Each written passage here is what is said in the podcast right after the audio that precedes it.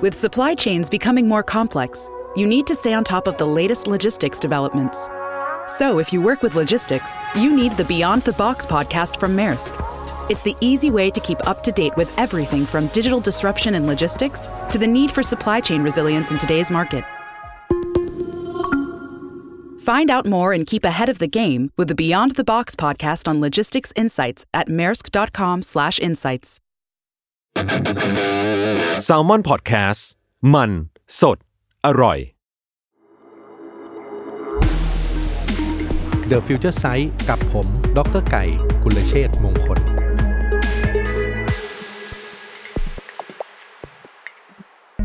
สวัสดีครับ คุณผู้ฟังทุกท่านครับ ขอต้อนรับเข้าสู่รายการ The Future Sight นะครับ กับผมพี่ไก่ ผู้ช่วยศาสตราจารย์ ดร กุลเชษฐ์มงคลครับ วันนี้เนี่ย ผมมีเรื่องที่อยากจะมาคุยเรื่องหนึ่งนะครับ ก็คิดว่าคิดว่าเป็นเรื่องที่สำคัญมาก ๆ นะครับ ในหลาย ๆ สัปดาห์เราได้คุยกัน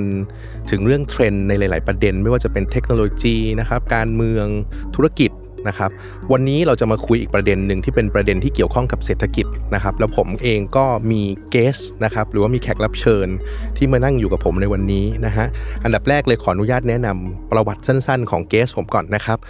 เกสของผมคืออาจารย์มาร์คครับปัจจุบันเนี่ยอาจารย์มาร์คนะฮะหรืออาจารย์ธนศักดิ์เจนมานะนะครับ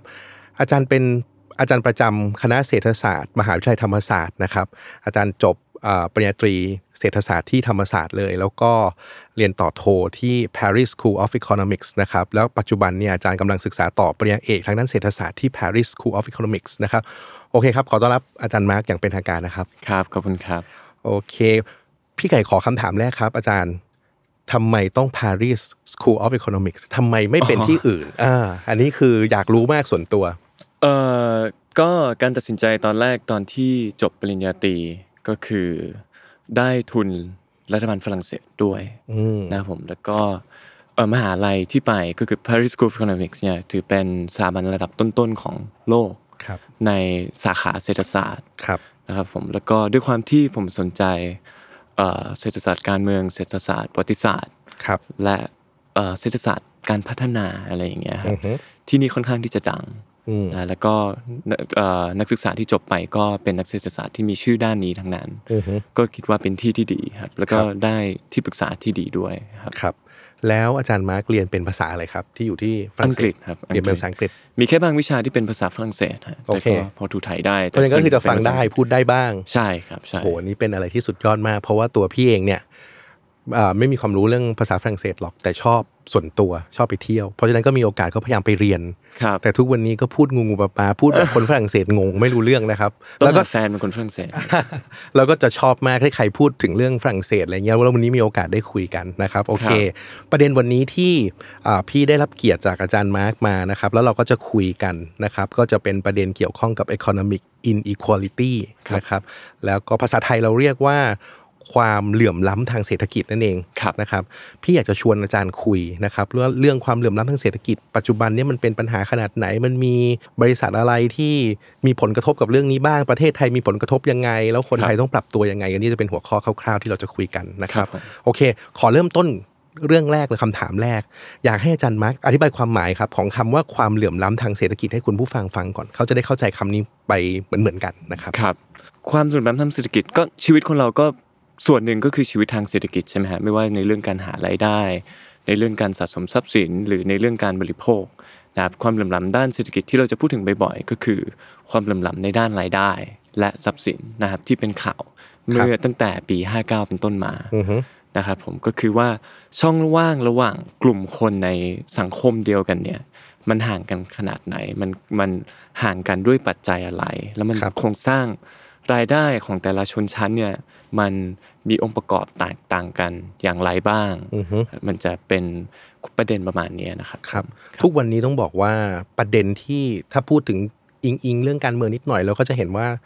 รัฐเนี่ยถูกพูดถึงเรื่องนี้บ่อย ใช่ครับ นะว่าเอ๊ะทำยังไงให้มันเกิดความเหลื่อมล้ำทางเรื่องเศรษฐกิจเนี่ยเยอะมีปัญหาระหว่างคนรวยกับคนจนมีแกลบเรื่องพวกเนี้ยเอ่อห่างกันมากนะครับ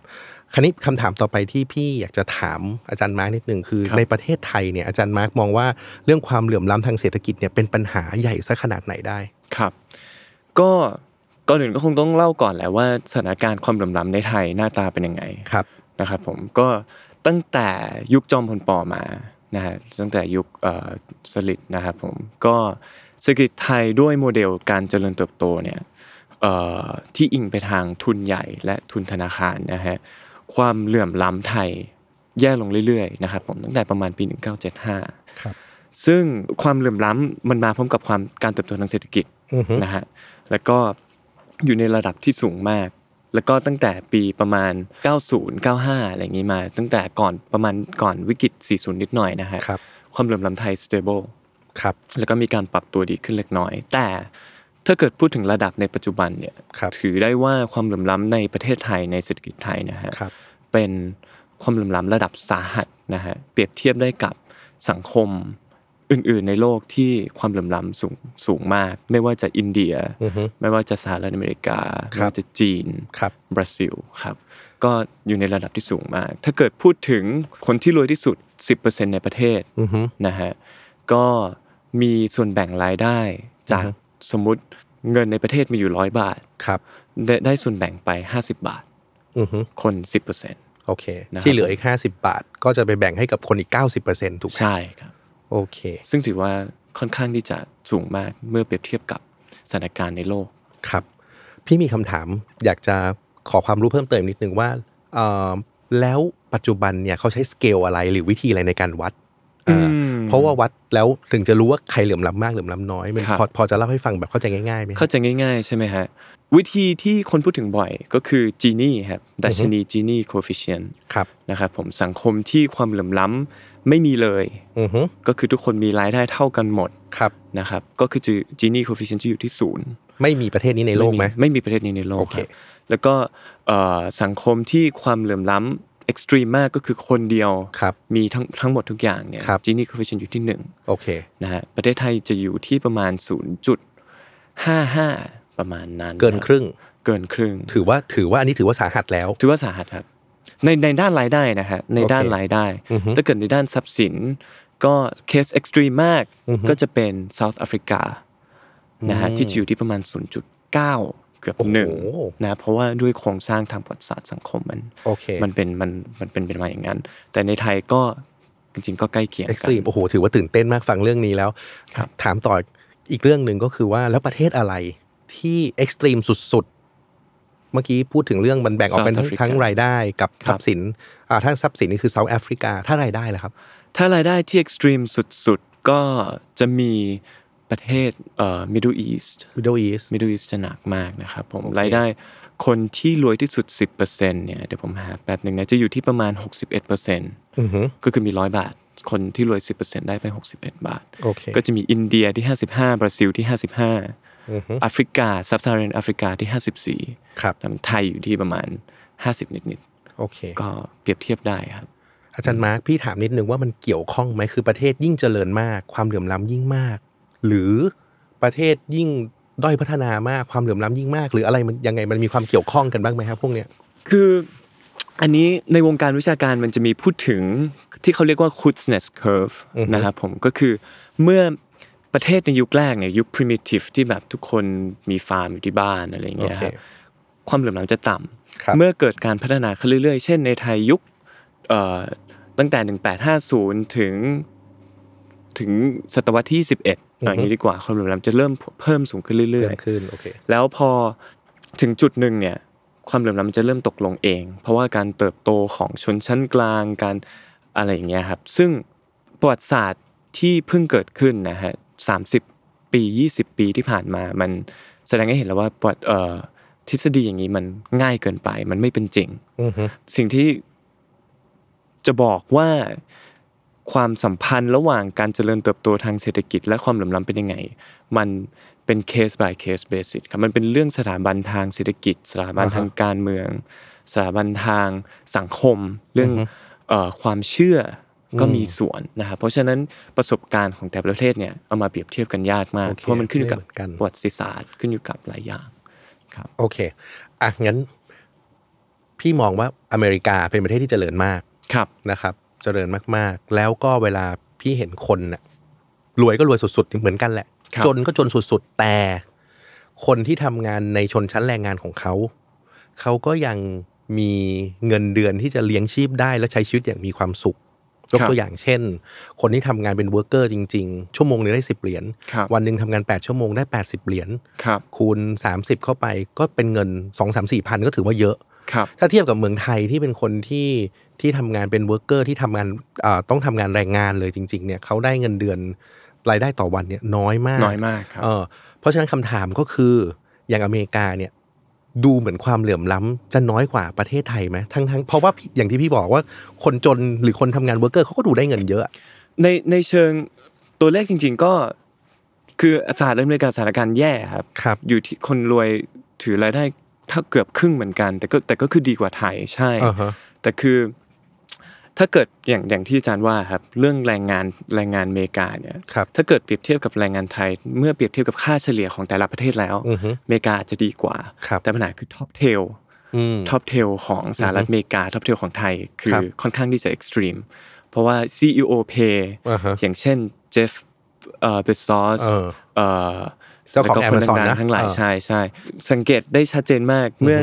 การเติบโตทางเศรษฐกิจของสหรัฐไม่ค่อยดีเนี่ย อือฮึ แต่รายได้เขาเพิ่มสูงขึ้นเรื่อยๆ ทั้งๆที่เวจของชนชั้นแรงงาน stagnate อือฮึ ก็คืออยู่กับที่ เออ นะฮะ คือจริงๆแล้วมันก็เลยไม่ใช่แค่ว่า เอ้ยแรงงานมีชีวิตยังไง มันเป็นการดูความต่าง โอเค นะ โอ ครับ เค โอเค ประเด็นนี้น่าสนใจ เพราะว่าถ้า น่าสนใจ พอพูดถึงเรื่องความเหลื่อมล้ำบางทีคนก็จะไปดูว่าเน้นไปที่ชนชั้นแรงงานอย่างเดียวว่า เออ เงินเรากับเงินเขามันต่างกันมากอ๋อแต่มันต้องดูที่คนที่แบบท็อปเลยด้วย ว่าเขาได้เงินแบบต่างเงินมหาศาล ถามว่าทำไมจำเป็นต้องดูความแตกต่าง ครับ อยากรู้เลยพอดีเนี่ยจะถามพอดี จริงๆมันจะเป็นเรื่องหนึ่งคือ มันเป็นเรื่อง intrinsic importance เรื่องความสำคัญในตัวของมันเองของความเหลื่อมล้ำ ครับ นะครับผมแล้วก็อีกประเด็นหนึ่งก็คือเอ่อความเหลื่อมล้ำที่มันเป็นในเชิง process นะฮะในในประเด็นแรกที่มันเป็นความสำคัญในตัวของมันเองเนี่ยก็คือมันเป็นความเชื่อของแต่ละคนแหละ ครับ ว่าความเหลื่อมล้ำเนี่ยระดับใดที่ยอมรับได้ที่ยอมรับไม่ได้ อือฮึ ใช่ไหมฮะ เพราะว่าคนเราเกิดมาในครอบครัวที่พื้นฐานต่างกัน อ่าต้นทุนไม่เท่ากัน ต้นทุนไม่เท่าคกัรั น บ โชค เพราะฉะนั้นประเด็นเรื่องโชคเนี่ยมีความสำคัญ อืม คำถามคือเราจะปล่อยให้โชคอันเนี้ยมาดิกเตชีวิตคนขนาดไหน อื ใช่ไหมฮะ การที่เอ้ยเราเกิดมาเป็นลูกเจฟเบซอส ก็รวยเลย ก็รวยเลย อ่าฮะ กับเกิดมาเป็นสมมติเราเกิดมาเราไม่รู้ว่าเราจะเป็นลูกใคร เราให้ให้เลือกระหลังเจฟเบซอสกับลูกคนจนในอเมริกา อือฮึ เราอยากเห็นความต่างขนาดไหน อือฮึ นึกออกไหมฮะสมมติว่าเราเลือกไม่ได้ เราอยากเห็นความต่างขนาดไหน เขาเรียกว่าอันนี้มันเป็นเอ่อทฤษฎีที่เขาเรียกว่า view of ignorance ก็คือแบบให้ให้แต่ละคนลองแบบ reflect ดูนะครับผมอีกเรื่องหนึ่งก็คือความเหลื่อมล้ำที่เป็นเรื่อง process นะฮะคือความเหลื่อมล้ำทางด้านเศรษฐกิจเนี่ยมักและส่วนใหญ่จริงๆ ก็เป็นลอเลยแหละว่ามันมีความสัมพันธ์กับความเหลื่อมล้ำทางการเมือง อือฮึ นะครับคนยิ่งรวยยิ่งมีอำนาจทางการเมืองเยอะ อืม ในการที่จะกำหนดนโยบาย อือฮึ ในการที่จะกดดันการตัดสินใจของรัฐบาล อืม นะครับ เพราะฉะนั้นมันเป็นเรื่องความแฟร์ด้วย ว่าเมื่อคนที่มีอำนาจทางเศรษฐกิจเท่าเนี้ยเราจะเราจะเราโอเคกับมันไหมในเมื่อมันมาพร้อมกับอำนาจทางการเมือง ซึ่งมันก็ย้อนกลับเหมือนกัน อือฮึ ด้วยอำนาจทางการเมืองก็ยิ่งทำให้ความเหลื่อมล้ำทางเศรษฐกิจแย่ลงไปอีก โอเค นะครับผม โอ้มันมีความเกี่ยวข้องกันไปหมดเลยนะฮะ ใช่ครับ เพราะฉะนั้นถึงตรงนี้พี่มองเห็นเรื่องเรื่องหนึ่งที่คิดว่าเป็นประเด็นสำคัญนะครับ แล้วมันน่าจะเกี่ยวกับความเหลื่อมล้ำทางเศรษฐกิจเนี่ยแหละเลยขอความรู้อาจารย์มาร์กหน่อยว่า เรื่องภาษี ครับ อ่าเพราะฉะนั้นภาษีเนี่ยมันจึงเป็นประเด็นหนึ่งที่มันช่วยลดเรื่องความเหลื่อมล้ำได้ไหมหรือมันอาจจะช่วยเพิ่มความเหลื่อมล้ำอะไรแบบเนี้ย ใช่ค เอ รับ ออาจารย์มาร์กเล่าเรื่องเรื่องนี้ให้พี่ฟังนิดนึง คือเรื่องการลดความเหลื่อมล้ำเนี่ยมันจะมีสองแง่มุมนะฮะ มีมุมแรกก็คือเรื่องรายได้ของรัฐเรื่องภาษี อีกด้านหนึ่งก็คือเรื่องรายจ่าย เรื่องนโยบาย นโยบายสวัสดิการอะไรก็ว่าไปนะฮะ คือเรื่องภาษีเนี่ยมีความสำคัญ เพราะว่าการจะทำนโยบายได้ เราก็ต้องมีเงินใช่ไหมฮะ ทีนี้ภาษีเนี่ยมันส่งผลสองอย่างหนึ่งคือมันเป็นรายรับของรัฐ ครับ สองคือมันไปเกี่ยวข้องกับการตัดสินใจของผู้คน อือฮึ นะฮะสมมุติว่าเราเก็บภ าษีเงินได้ แต่ไม่เก็บทรัพย์สิน คนเราก็สามารถที่จะเลือกได้ว่าเราจะเก็บ เราจะเอา เอาเงินไปไว้ที่ตรงไหน ความมั่งคั่ง อืม ไปไว้ที่ใด อืม นะครับสมมติหรือว่าสมมติเราเก็บภาษีคนรวยน้อย ภาษีเงินได้คนรวยน้อย อือฮึ อย่างเช่นอเมริกาอย่างเงี้ยครับ ครับ เพของ CEO ก็จะสูงขึ้น อืม นึกออกไหมฮะ อือฮึ มันมีเรื่องการตัดสินใจด้วย มันเป็นเรื่องอีกอย่างมันเป็นเรื่องอีกครั้งฮะเรื่องว่าเอ่อความเชื่อนะฮะว่าเราเราโอเคกับสิ่งไหนนะครับผมส่วนเรื่องเรื่องภาษีในฐานะรายได้ของรัฐเนี่ยมันมีความสำคัญ เพราะว่ามันเหมือนการที่เราจะจัดสรรอย่างยกตัวอย่าง เช่น เราจะทำนโยบายการศึกษา ซึ่งทุกคนได้รับประโยชน์เนี่ยใครจะเป็นคนจ่ายนะครับผม ซึ่งการที่เราเก็บภาษีที่เขาเรียกว่าอัตราก้าวหน้า progressive tax ครับ ไม่ว่าจะจากรายได้และทรัพย์สินเนี่ยฮะมันเป็นการบอกว่าเราเป็นการถ่ายโอนโชคนึกออกไหมฮะถ่ายโอนโชค ให้กระจายไปสู่คนอื่นบ้าง อืม นึกออกไหมฮะ เข้าใจเลย เอ่อเป็นการถ่ายโอนโชคเนี่ยที่ อ่าฮะ คนเราเกิดมาได้มีโอกาสที่ดีกว่า ได้มีรายได้ที่ดีกว่ามีงานที่ดีกว่าการศึกษาที่ดีกว่า เอาเก็บเอามาในรูปแบบของเศรษฐกิจแล้วไปกระจายในรูปแบบของนโยบาย เพราะฉะนั้นภาษีเนี่ยมีความสำคัญมาก ซึ่งถามว่าโครงสร้างภาษีไทยเป็นยังไง ภาษีไทยไม่ค่อยก้าวหน้าครับ อ่าฮะ ไม่ก้าวหน้าได้ไงอาจารย์ม้าก็ดูดิเก็บ เริ่มไล่มาตั้งแต่กี่เปอร์เซ็นต์ไม่รู้จน ถ้าเงินเดือนเยอะก็ขึ้นไปถึง 30%นะ ใช่ครับ ก็ถือว่าก้าวหน้าไหมก้าวหน้านะ ใช่แต่คำถามคือรายได้หลักของรัฐไทยคืออะไรฮะคือภาษี VAT อ่าฮะ เกิน 50% อืม นะครับผมซึ่งมันเป็นเขาเรียกว่าอัตราถดถอย เพราะว่าถ้าเกิดคิดเป็นเปอร์เซ็นต์ของรายได้เนี่ยคนจนเสีย VAT เยอะกว่า อืม นะฮะภาษีเงินได้บุคคลธรรมดาเนี่ยถือว่าเป็นส่วนจิบจอย อ๋อ ของรายได้รัฐ พี่ไป เพราะ มอง ฉะนั้น แต่ภาษีรายได้ว่างั้น ใช่ เพราะว่าพี่จ่ายภาษีรายได้เยอะ ใช่ โอเค ก็จริงๆมันเป็นคือนั่นคือประเด็นฮะคือ การที่เราจะผลักดันภาษีได้เนี่ย อือฮึ คือมันจะมีความที่เขาเรียกว่าความใกล้ตัวของภาษี ครับ อย่างเราที่ทำงานประจำที่ต้องเสียภาษีทุกปีทุกปีเนี่ยมันเห็นชัดเจนว่าเราจ่ายเท่าไหร่ อืม แต่ VAT เนี่ยมันไม่เห็นไงเพราะมันคิดอยู่ในราวแล้วไม่มีใครมานั่งดูหรอกใบเสร็จเซเว่นว่า ถูก เราเสีย VAT ไปเท่าไหร่นึกออกไหมฮะแต่จริงๆแล้วรายได้หลักของรัฐเนี่ยคือ VAT อืม แล้วก็ไอ้เงินนี้เนี่ยแหละที่เอาไปจัดนโยบายการศึกษา จัดนโยบาย 30 บาท นโยบายเอ่ออะไรก็ว่าไปนะฮะเพราะฉะนั้นกล่าวได้ว่าในเชิงหนึ่งอะนโยบายที่รัฐไทยทำมาตลอดเนี่ยไม่ว่าจะ BOI หรือนโยบายการศึกษานโยบายสาธารณสุขอะไรเงี้ยคือใช้เงินที่เก็บมาจากอัตราถดถอยที่คนจนเสียเยอะกว่า มันควรจะเป็นอัตราก้าวหน้าถูกมั อัน ไม่ใช่ถูนี้ก แล้ว ก่ แต่ครับ อ่าฮะ แล้วแต่ว่าในฐานะสังคมเราเนี่ย อือฮึ เราจะโอเคกับแบบนี้หรือเปล่า อืม เราจะอยากแต่ที่แน่ๆครับ ตอนเนี้ยรัฐไทยรายได้น้อยมาก ครับ เพราะว่าเราพึ่งแต่แวดไม่ได้ครับ เพราะว่าก็คนก็บริโภคเท่านี้ฮะ ถ้าเกิดเราอยากได้สมมุติเราอยากทำนโยบาย แก้ความเหลื่อมล้ำที่มันเอ็กซ์ตรีมมากเนี่ย ครับ แน่นอนเราต้องมีรายได้เพิ่มขึ้นตอนนี้ ถ้าเกิดเปรียบเทียบต่างประเทศนะฮะรายได้ของรัฐไทยอยู่ที่ 17%ของ GDP ครับ อเมริกาที่ภาษีก็ไม่ได้ก้าวหน้ามากนะฮะอยู่ที่ 30% อืม แล้วนี่เขาไม่มีแบบไม่มีระบบ universal healthcare ที่ดียังยังยังไม่ค่อยดีเท่าไหร่นะ อือฮึ ที่อังกฤษอยู่ที่ 40%ของ GDP ของเขา ครับ ที่ฝรั่งเศส 50% อือฮึ เพราะฉะนั้นการที่เราจะแก้ปัญหาการความเหลื่อมล้ำเพื่อการกระจายรายได้อะไรอย่างเงี้ย อืม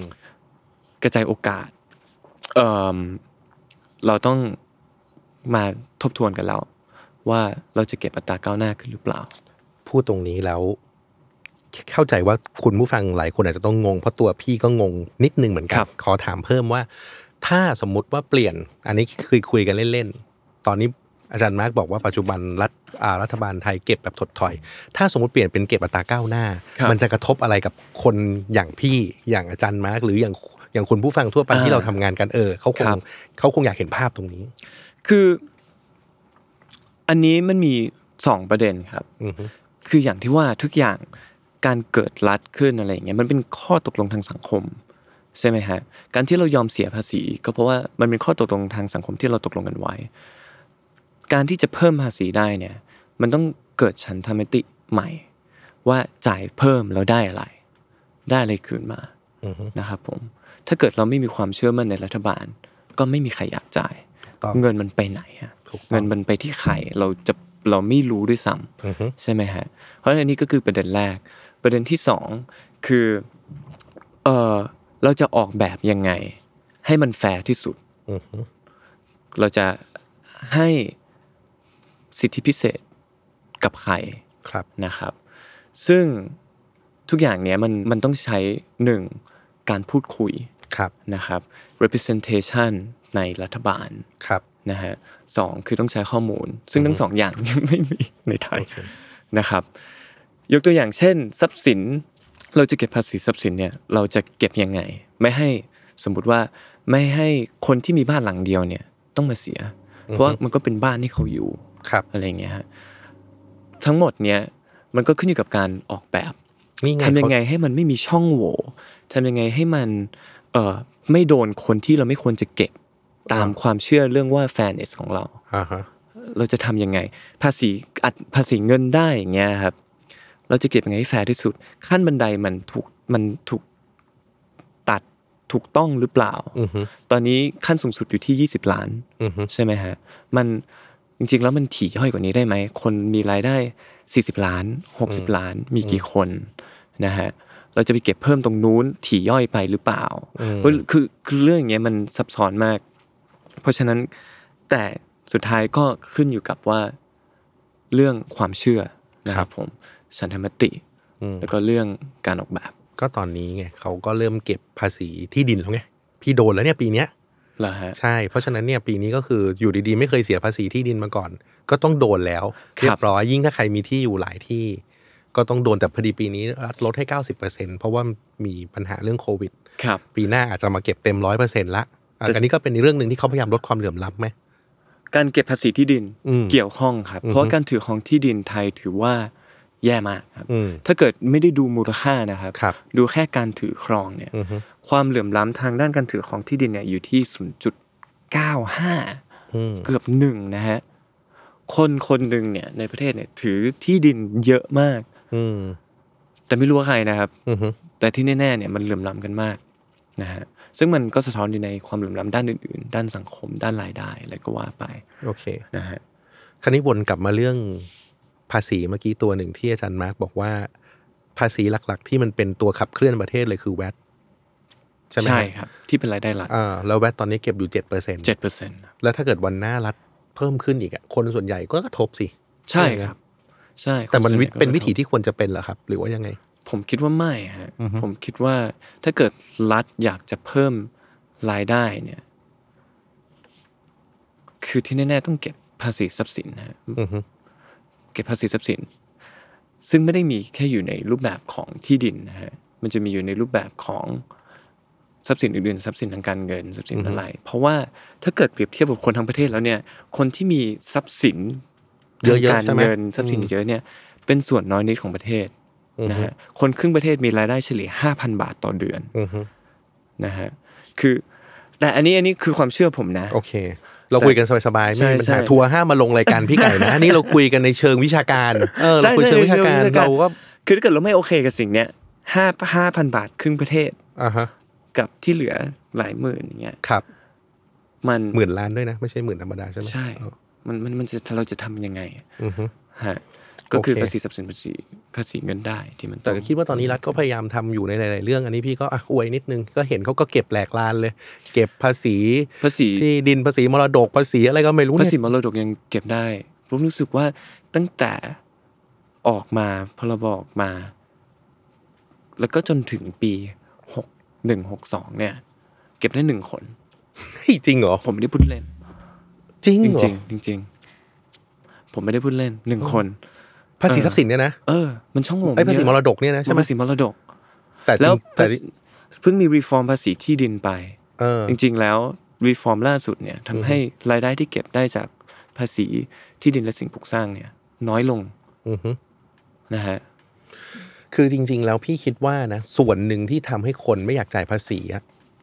มันมันไม่ใช่แค่เรื่องเขาไม่อยากจ่ายเงินหรือ หรือจะงกหรือประหยัดหรอกแต่ส่วนหนึ่งเพราะว่าเขาจ่ายแล้วว่าเขาไม่รู้ว่า ไม่ได้ เงินนั้นมันถูกเอาไปใช้ได้ในทางที่ถูกต้องหรือเปล่าด้วย ใช่ครับ อาจารย์ว่าถูกไหมพี่พูดถูกไหม ใช่ฮะ เออ ใช่ เพราะถ้าเรามั่นใจได้ว่าเงินที่มันจ่ายออกไป แล้วมันไปถึงคนที่เขาลำบากจริง ๆ พัฒนาประเทศให้ดีจริง ๆอ่ะพี่ว่าคนจะเต็มใจ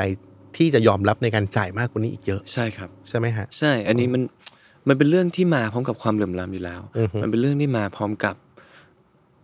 ภาษีเรื่องความก็คือเรื่องหนึ่งคือ social trust อือฮึ ความเชื่อใจทางสังคมระหว่างเพื่อนมนุษย์ที่อยู่ในสังคมเดียวกันเนี่ยและอีกเรื่องหนึ่งก็คือความเชื่อใจในรัฐ โอเค เราเชื่อใจคนอื่นขนาดไหน อ่าฮะ แบบเอ้ยคนแบบสมมุติว่าผมเสียภาษี รัฐเอาไปทำนโยบายสาธารณสุข อือฮึ ช่วยคนจน ผมบอกว่า ผมไม่เชื่อใจคนจนผมบอกว่า เอ้ย คนจนก็กินเหล้าจนเครียดกินเหล้ามันก็อยู่ในลูปเดิม คุณจะไปช่วยเขาทำไม อ่า อะไรเงี้ย นนี้คือคนรวย เย แล้วคิดอย่างนั้น ใช่เขาก็โฆษณาตอนเด็กๆ ก็เห็นกันบ่อยใช่ไหม ครับ โจนเกลียดกินแล้ว ก็มันเห็นชัดเจนว่า social trust ในไทยเนี่ยน้อย อือฮึ อันนี้คือหนึ่งประเด็น ในเรื่องที่ว่ามันจะเกิด ฉันเขาเรียกว่าอะไรอ่ะความความเชื่อที่ support ภาษีที่เพิ่มขึ้นได้หรือเปล่า อีกประเด็นหนึ่งก็อย่างที่อาจารย์ว่าก็คือความเชื่อในรัฐ ครับ ว่ารัฐเอาเงินไปทำอะไร อ่ะ นะฮะรัฐเอาไปคอร์รัปชันหรือเปล่า สร้างถนนอย่างเงี้ยจ้างใครเอ่อใช้เวลากี่ปี เดี๋ยวแม่งทำใหม่อีกรอบหรือเปล่า ถนนนี่ขับรถแล้ว เออ ลมเสียมากอะไรอย่าง ใช่ เงี้ยเนาะ ผมขับมอไซค์นี่ผมกลัวตายมากเลยพูดตรง ๆ เออก็สองประเด็น โอ เนี่ย เค นะครับ อ่ะมีอีกเรื่องหนึ่งก่อนจะไปคำถามต่อไป มีคำถามอยากจะถามอาจารย์มาร์กหน่อย ไม่รู้พี่ against ไปหรือเปล่าด้วย ฮะ เมื่อกี้บอกว่าไอ้เรื่องความเหลื่อมล้ำเนี่ยก็เพราะว่าเราอยากจะกระจายรักกระจายโอกาสกระจายโชคใช่ไหมจากคนที่เกิดมาโชคดี เพื่อใช้ไปถึงคนที่เขาไม่มีโอกาสไม่มีโชค แล้วถ้ามองอีกมุมหนึ่งว่าคนที่เขาบอกว่าเขารวยขึ้นมาเขาไม่ได้รวยเพราะโชคเขาทำงานหนักไง เขาทำงานหนักเขา work hard โอเคโชคส่วนหนึ่งแต่เพราะเขาทำงานหนัก แล้วเขาก็ make decision ได้ดีกว่า เขาทำอะไรได้ดีกว่า เขาสู้มามากกว่า ดังนั้นเขาก็สมควรที่จะได้รับมากกว่า ครับ จะไปเอาสิ่งที่เขาโชคดีอ่ะก็โชคแหละเออแต่สิ่งที่เขาทำงานหนักมาแล้วบอกว่าไม่แฟร์แล้วต้องไปกระจายเขาก็เห็นด้วยว่าเออมันก็ไม่แฟร์สำหรับเขาเหมือนกันนะครับ อาจารย์นักมองออกไหมนี่คือพี่พยายามพูดถึงอีกมุมหนึ่งของ เข้าใจ คนที่ เข้าใจ อ่า ก็จริง ๆ แล้วเราจะเห็นเอ่อผู้คนที่มีความเชื่ออย่างนี้ ซึ่งผมไม่ได้บอกว่าผิดนะ ครับ อย่างนี้เยอะในคนที่เติบโตยุค ยุคที่ไทยโตเร็ว ยุคก่อนวิกฤตเอ่อเศรษฐกิจ 40 นะฮะคือผมพูดตรงๆว่าถ้าเกิดเรามองการโครงสร้างที่ทำให้เศรษฐกิจไทยโตขึ้นมาตอนนั้นได้เนี่ย มันแล้วแต่จริงๆว่าเราไปจับถูกจังหวะหรือเปล่า ใช่ อย่างสมมติพ่อแม่ผมอย่างเงี้ยเอ่อทำงานวัสดุก่อสร้าง ก็จังหวะดีช่วงที่เศรษฐกิจโตเร็วทุกคนสร้างอะไรอย่างเงี้ย ครับ มันก็ รวยเลย ถามว่าแน่นอนเขาทำงานหนักมาก เขาทำงานหนักมากทำงานพ่อผมตื่นตีสี่เซลฟ์เมดมากเมื่อก่อนเป็นแรงงานจนมาเปิดมาทำงานทอผ้าจนเปิดร้านวัสดุก่อสร้างทำงานหนักตื่นตีสี่นอนเที่ยงคืนอะไรอย่างเงี้ยครับทำงานหลายงานจนเปิดสำประสบความสำเร็จมีร้านของตัวเอง เป็นร้านวัสดุก่อสร้าง ส่งผมเรียนได้ สมมตินะ ถามว่ามันเซลฟ์เมดกี่เปอร์เซ็นต์รักกี่เปอร์เซ็นต์อันนี้ตอบยากมาก ครับ แต่อีกมุมมองหนึ่งก็คือคนจนเนี่ย เราไปโทษเขาไม่ได้ ผมแนะนำให้อ่านหนังสือเรื่อง Poor Economics ครับ ไม่รู้อาจารย์เคยไดีหรือเปล่า เคยได้ยิน ของ แต่ไม่เคย Duflo อ่านอ่าโอเค เล่มนั้นอธิบายไว้ดีมากคือเอ่อคนเราเนี่ยมันมี mental capacity ระดับหนึ่ง ครับ สมมุติ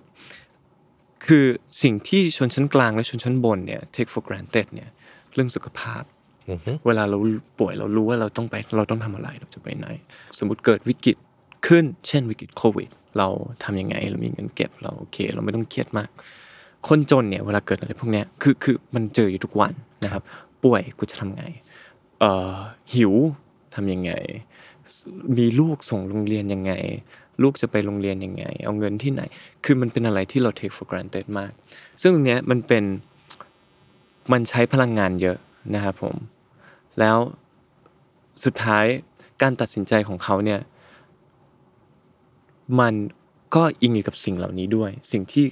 ชนชั้นกลางหรือชนชั้นบน อาจจะ ไม่ต้องใช้พลังงานกี่เท่า ครับ นะฮะ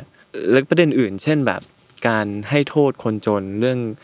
สูบบุหรี่เรื่องกินเหล้าอย่างเงี้ยฮะผมก็เห็นชนชั้นกลางกินเหล้า ครับ ไปบาร์ กินแบบ ทองห คลาสสิกไง สบย คลาสสิกไง เออคลาสสิกกับ เอออี อีกคนจนกินเบียร์ เออ นั่งกับคุยกับเพื่อน ผมเห็นว่ามันต่างกันยังไง ครับ นะครับผมเพราะฉะนั้นในประเด็นเรื่อง self made เรื่องเอ้ยเราพยายามทำมาได้อะไรอย่างเงี้ยผมเอ่อขยันก็เลยทำให้เกิดโอกาสแล้วก็เลยมาถึงจุดนี้ได้ แน่นอนว่าความขยันเป็นปัจจัยหนึ่ง แต่ในขณะเดียวกันเราต้องไม่เราไม่โทษคนจนว่า เขามาถึงจุดนี้ไม่ได้เพราะเขาขี้เกียจ อืม เพราะมันคนละประเด็นกัน อือฮึ นะฮะครับ โอเคครับ โอ้โห เข้มข้นอ่ะวันเนี้ย ขอเปลี่ยนมาคำถามมาคุยเรื่องต่างประเทศกันนิดนึงนะฮะ ลดความเครียดหน่อย พูดถึงเมื่อกี้พูดถึงเจฟ ผู้ชายที่รวยที่สุดในโลกไปแล้วก็เลยขอเมนชั่นถึงบริษัทเขานิดนึง คือ ครับ Amazon เนี่ย พี่เคยได้ข่าวว่า เขาได้กำไรเนี่ยหลายพันล้านเหรียญเลย แต่ไม่เสียภาษีหรือว่าหลีกเลี่ยงภาษีเนี่ย ครับ เออมันมันมันจริงหรือเปล่าแล้วมันเกิดปัญหาอะไรยังไงขึ้นครับเล่าถึงเรื่อง Amazon นิดหน่อยได้ไหมได้ฟัง คือ นิดนึง อเมซอนเป็นหนึ่งในเคสที่เกิดเกิดขึ้น แล้วมันมันมีหลายบริษัทมากครับ คือประเด็นเนี้ยสำคัญเพราะว่าในยุคเนี้ยในยุคที่โลกาภิวัตน์มันถึงระดับเนี้ยนะฮะไม่ ครับ ว่าหลังโควิดก็น่าจะไม่ต่างไปมากนะครับ อือฮึ ในเรื่อง global supply chain อะไรก็ว่าไป ในโลกโลกาภิวัตน์ปัจจุบันเนี่ยบริษัท multinational บริษัทข้ามชาติเนี่ยมีบทบาทเยอะมาก ใช่ นะครับไม่ว่าจะ Amazon ไม่หรือแม้แต่ดิจิทัลอย่างแบบ Facebook หรือ Google ในเชิ อะไรก็ ง แล้วแต่ อ่า อ่า ใช่ Google เอ่อหรือแม้แต่ Apple หรืออะไรอย่างเงี้ยนะฮะมีบทบาทมากในเศรษฐกิจของทั้งทั้งประเทศที่กำลังพัฒนา และประเทศที่ที่พัฒนาแล้วนะฮะซึ่งคำถามที่เกิดตามขึ้นมาก็คือ ในฐานะสมมติเราคิดเขาเป็นหนึ่ง entity เนี่ยเป็นบริษัทหนึ่ง ไม่ว่าจะว่ามีสาขาย่อยชื่อนี้แตกต่างกัน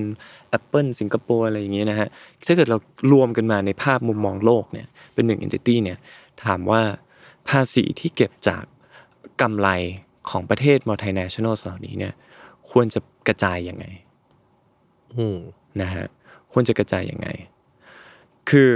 สิ่งที่เกิดขึ้นตอนนี้เนี่ยก็คือระบบภาษีถ้าเกิดเรามองโลกทั้งโลกเป็นระบบภาษีนะฮะมันเป็นระบบที่ encourage ให้ firm เขาเรียกว่า profit shifting นะฮะ profit shifting ไปประเทศที่เขาเรียกว่า tax havens นะฮะประเทศที่แทบจะไม่คิดภาษีเลย เพื่อจะดึงดูดเงินเข้ามาในประเทศ ครับ นะอย่างยกตัวอย่างเช่นง่ายๆ ใกล้บ้านมากสิงคโปร์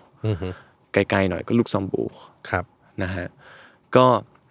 สิ่งที่ทำให้เกิดสิ่งที่ทำให้เกิดขึ้นต่อมาก็คือ สมมติ Apple operate ยิ่งใหญ่มากในจีนอินเดียอะไรก็ว่าไป แต่ profit shift ไปที่ลุกซอมบูร์หมดไอทั้งทั้งๆที่ Apple เนี่ยจ้างคนเยอะมากนะฮะกลายเป็นว่าภาษี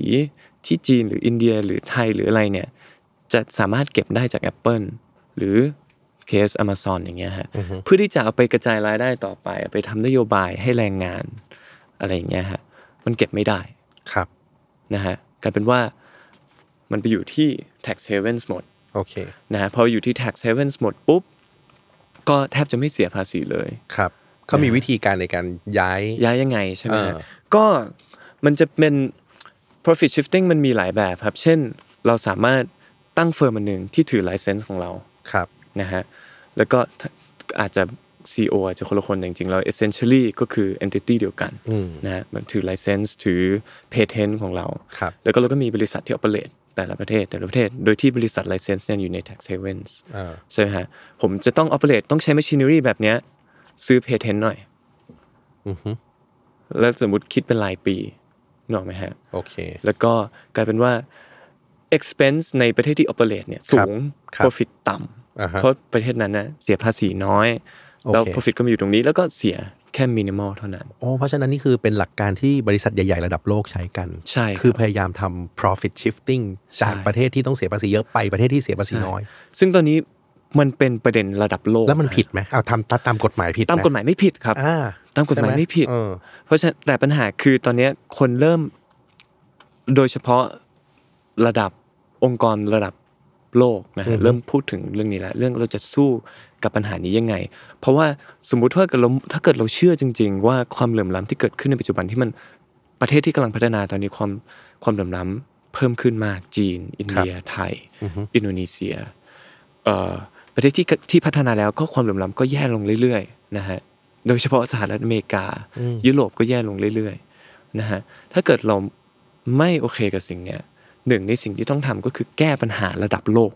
อ่านี่แหละ ก็ มันมา คือ มันมาเข้าคำถาม ระ นี่ บ พ บ อดี ภาษีโลก เออว่าจะ นะฮะ ทำยังไงระดับโลกทำยังไงอ่ะระบบภาษีโลกเลย ใช่ครับ โอเค แล้วจะโคดิเนตกันยังไง อย่างยกยกตัวอย่างเช่น ในภูมิภาคเราอย่างเงี้ยครับ การที่เราจะดึงดูดบริษัทมาลง FDI ก็คือ เอ้ย BOI เอ้ย เราลดภาษี corporate income tax ครับ ภาษีเงินได้นิติบุคคล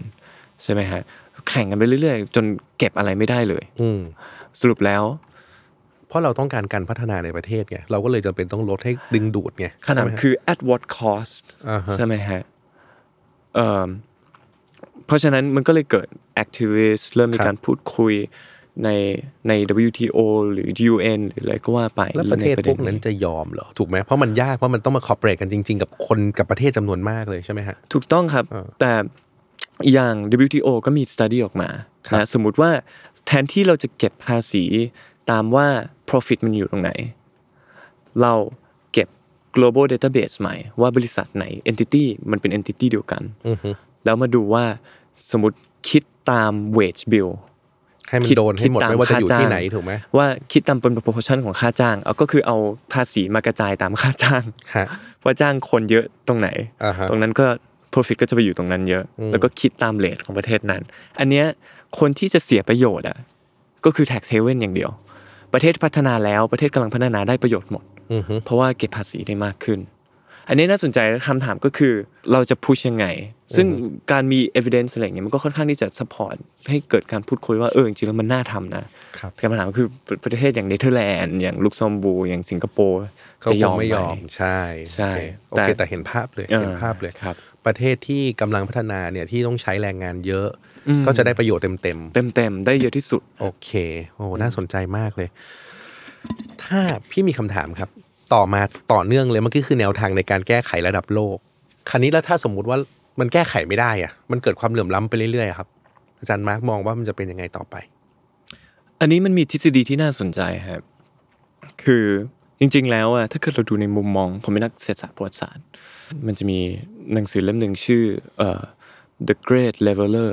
นะฮะของผมจำชื่อนักเขียนไม่ได้ แต่หนังสือชื่อ The Great Leveler ครับ ก็ดูว่าในประวัติศาสตร์โลกเนี่ย สังคมที่เหลื่อมล้ำมาก ๆ หรือเอาง่ายๆมีเหตุการณ์อะไรบ้างที่ลดความเหลื่อมล้ำได้บ้าง ครับ ในระดับเอ็กซ์ตรีมความเหลื่อมล้ำที่ระดับสูงสูงๆมีเหตุการณ์อะไรบ้าง มีอยู่สี่เหตุการณ์ครับเขาเรียกว่า ขอเดาหนึ่งเหตุการณ์ก่ the อนเลย four horsemen คือต้องมีการประท้วงอ่ะ อ่าหนึ่งในนั้น มีไหม คือ revolution ครับ อ่าฮะ สองโรคระบาดสามรัฐล้มเหลว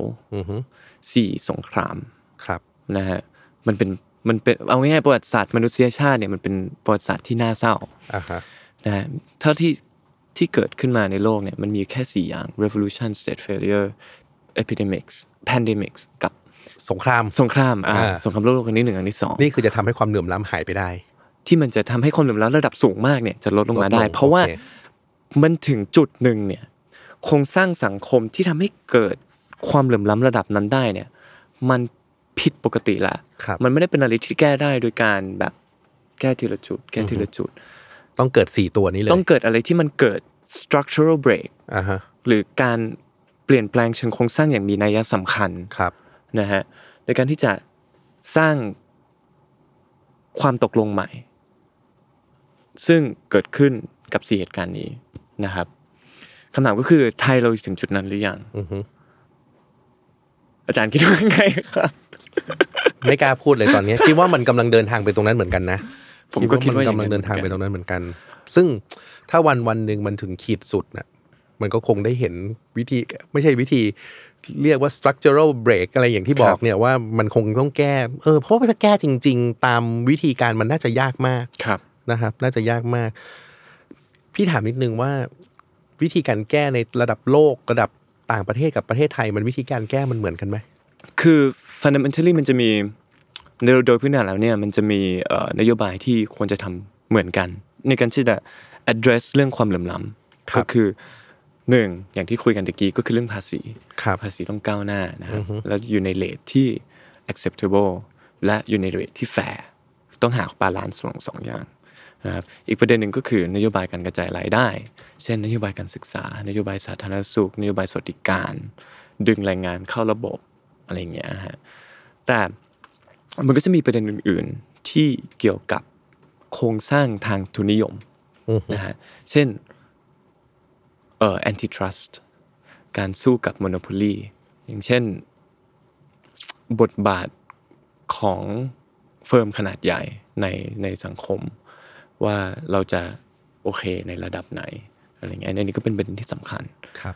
โอเคโอ้โหนี่มันเป็นเรื่องเรื่องราวระดับระดับต้องเรียกว่าระดับโลกไปจนถึงระดับประเทศเลย ครับ คันที่พี่มีคำถามที่คุณผู้ฟังอยากจะรู้ละว่าไอ้เรื่องที่ฟังมาตลอดเนี่ย ในฐานะที่เราเป็นปัจเจกบุคคล เราเป็นคนคนหนึ่ง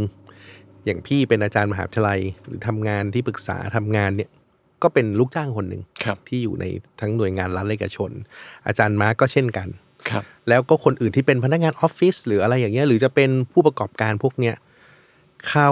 มีส่วนร่วมหรือส่วนแก้ไขยังไง เพราะเราไม่ได้ไปแตะ policy ของประเทศถูกไหม ครับ เออพวกเราอ่ะมีส่วนแก้ไข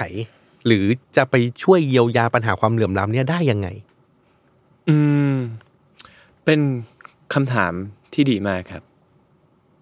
คือพูดตรงๆว่าอย่างผมอย่างเงี้ย เราจะแก้ปัญหาความเหลื่อมล้ำยังไงในผมเชื่อว่าทุกคนมีบทบาทได้ ครับ ในเชิงอย่างน้อย อย่างแรกคือตั้งคำถาม อือฮึ กับอย่างอย่างที่ว่าการที่จะเกิดนโยบายต่างๆ ได้เนี่ยมันขึ้นอยู่กับความเชื่อของคนในสังคมทั้งนั้น ครับ นะฮะว่า เอ้ย ความแตกต่างระหว่างกลุ่มคนในประเทศเราเนี่ย มันมันแฟร์หรือเปล่า มันเป็นเรื่องความขยันหรือเป็นเรื่องโชค อือฮึ นะฮะในปัจจุบันมันเป็นยังไง มันโครงสร้างมันเกิดขึ้นเพราะอะไร การเกิดการตั้งคำถามสิ่งเหล่าสิ่งเหล่าเนี้ยไม่ว่าจะบทสรุปเป็นยังไงนะฮะผมว่ามันเป็นจุดเริ่มต้นแรกที่ดี ซึ่งผมเชื่อว่าถ้าเกิดคนอ่าน หาหาซอสที่ถูกต้องก็น่าจะสรุปได้คล้ายๆผม ครับครับ ก็คือมันเป็นเรื่องรักเยอะนะฮะไม่ว่าจะสังคมใด จริ ๆทุกอย่างมันเป็นเรื่องโชค เมื่อกี้พยายามพี่พยายามจะพูดให้ไม่เกี่ยวกับโชคมันยังมีคำว่าโชคหลุดมาเลย ใช่ฮะ เออ ทุกอย่างมันเกี่ยวกับโชค เพราะฉะนั้นเอ่อเริ่มตั้งคำถามสิ่งเหล่านี้นะครับ แล้วก็พอเราเริ่มเห็นภาพที่ชัดเจนขึ้นเนี่ย เราก็จะเริ่มเข้าใจว่านโยบายนโยบายนี้มันเออมัน make sense นะ ครับ เราควรจะ support นโยบายนี้เฮ้ยรู้สึกแปลกๆว่ะเราต้องไปอย่างสมมติ BOI เรา เอ๊ะรัฐยังต้องถึงยุคนี้เรายังต้องให้อะไรเบรกอะไรให้ทุนใหญ่ขนาดนั้นเลยเหรออเราต้องเสียเงินแล้วอะไรอย่างนี้เลยเหรอ ครับ หรือเอาง่ายๆ เราโอเคกับโฆษณาไทยประกันชีวิตหรือเปล่า อืม เออเราโอเคกับโฆษณาไทยประกันชีวิตหรือเปล่า ความเชื่อเรื่องจนเรื่องอะไรเงี้ยคือแค่เนี้ยผมว่ามันก็ เป็นจุดเริ่มต้น เป็น ที่ จุด ดี เริ่ม ได้ ต้นที่ดีฮะ ครับ สร้างนอมใหม่ อ่าฮะ ฮะว่าอะไรที่เราโอเคอะไรที่เราไม่โอเค แล้วสุดท้ายมันจะแปลผลออกมาในไม่ว่าจะในรูปแบบของเอ่อการเลือกตั้ง ครับ ตามนโยบายที่เราอยากเห็น ครับ นะฮะรัฐบาลที่อยากเห็น แล้วเมื่อรัฐบาลเอ่ออยู่แล้วมันไม่ไปเราเราจะโอเคกับแอคชั่นระดับไหนนกออกไหมฮะมันซึ่งมันก็ดิกเทตว่าเอ้ยเราอกรีกับการชุมนุมที่เกิดขึ้นปัจจุบันในประเด็นนี้ในประเด็นนี้ในประเด็นนี้ เราไม่เห็นด้วยกับประเด็นไหน ครับ มันจะทำให้เราผมเชื่อว่าเข้าใจคนอื่นในสังคมมากขึ้น เข้าใจว่า เอ้ยทำไมเขาต้องออกมา หรือทำไมเขาไม่ออกมา โอเค นะครับซึ่งมันจะทำให้หวังว่าไม่เกิดความรุนแรงอะไรขึ้น ครับ แต่ทุกคนมันทำอย่างนี้ไม่ได้ ใช่ ครับ เมื่อกี้พี่ถามถึงเราจะเริ่มต้นยังไงจากตัวเราเนอะช่วย ครับ แก้ปัญหานี้อ่ะแล้วถ้าสมมติว่าเราไม่เริ่ม ไม่มีใครสนใจเรื่องพวกนี้เลย คิดว่าอาจารย์มาคิดว่ามันจะกระทบเรายัางไงและต่อไปในอนาคต คือ มันจะส่งเรื่องไปเรื่องความรุนแรงอะไรต่อขึ้นไหม คือมันเรื่องผมคิดว่าเหตุการณ์รุนแรงทางการเมืองในประวัติศาสตร์ไทยที่เกิดขึ้นมาตลอดเนี่ยไม่ว่าจะตั้งแต่ยุคเอ่อ6ตุลา หรือพฤษภาธมิน หรือเอ่อเสื้อแดง กปปสอะไรก็ว่าไปทุกอย่างเป็นเรื่องชนชั้นหมดนะฮะผมเชื่อว่าทุกอย่างเป็นเรื่องความเหลื่อมล้ำทางเศรษฐกิจสังคมการเมือง มันเป็นเรื่องชนชั้น เพราะฉะนั้นในยุคนี้ที่คือคนที่ไม่เคยได้มีเสียงมาก่อน มีเสียงครั้งแรกหลังรัฐรัฐธรรมนูญปี 40 เนี่ย ครับ มันเขามีเสียงครั้งแรกอะแล้วพอเราขโมยเสียงเข้าไปอะแล้วมาอยู่ถึงจุดนี้ได้อะถ้าเกิดเราไม่ทำอะไรอะผมว่าสุดท้ายเสียงมันก็จะไปหา หายไป ช่องทางอื่น มันไม่หายไปครับ มันจะไปหาช่องทางอื่นผมเชื่ออย่างนั้น ซึ่งผมว่ามันก็กำลังจะเกิดขึ้น ครับ แล้วโดยเฉพาะอย่างยกตัวอย่างเช่น เสียงของคนรุ่นใหม่ ที่เพิ่งได้เลือกตั้งครั้งแรกอะไรก็ว่าไป ที่ก็โดนขโมยไปเหมือนกัน ในมุมมองหนึ่งเอ่อมันก็ต้องหาช่องทางอื่นถ้าเกิดเราไม่ทำอะไร ยังไงมันอีเวนต์มันก็ไปได้อยู่แล้ว มันอันโฟได้อยู่แล้ว เพราะว่าคนหนึ่งคนไม่ significant ขนาดนั้นนะฮะแต่มันมีคนหลายคนที่ก็ไม่โอเค ครับ ครับตอบยากตอบยา เมื่อกี้เมื่อกี้ถามว่าถ้าในกรณีที่ไม่มีแอคชั่นเลยอะแล้วคราวนี้ในกรณีในในเบสเคสมั้งว่าถ้าทุกอย่างมันแอคชั่นไปได้ดี เป็นคำถามสุดท้ายเลยว่า เราจะได้ประโยชน์อะไรจากมันอ่ะอันนี้มันจะเป็นการเชิญชวนนะทำให้ผู้ฟังเนี่ยหรือทุกคนเนี่ยได้พยายามมองถึงปัญหานี้บ้าง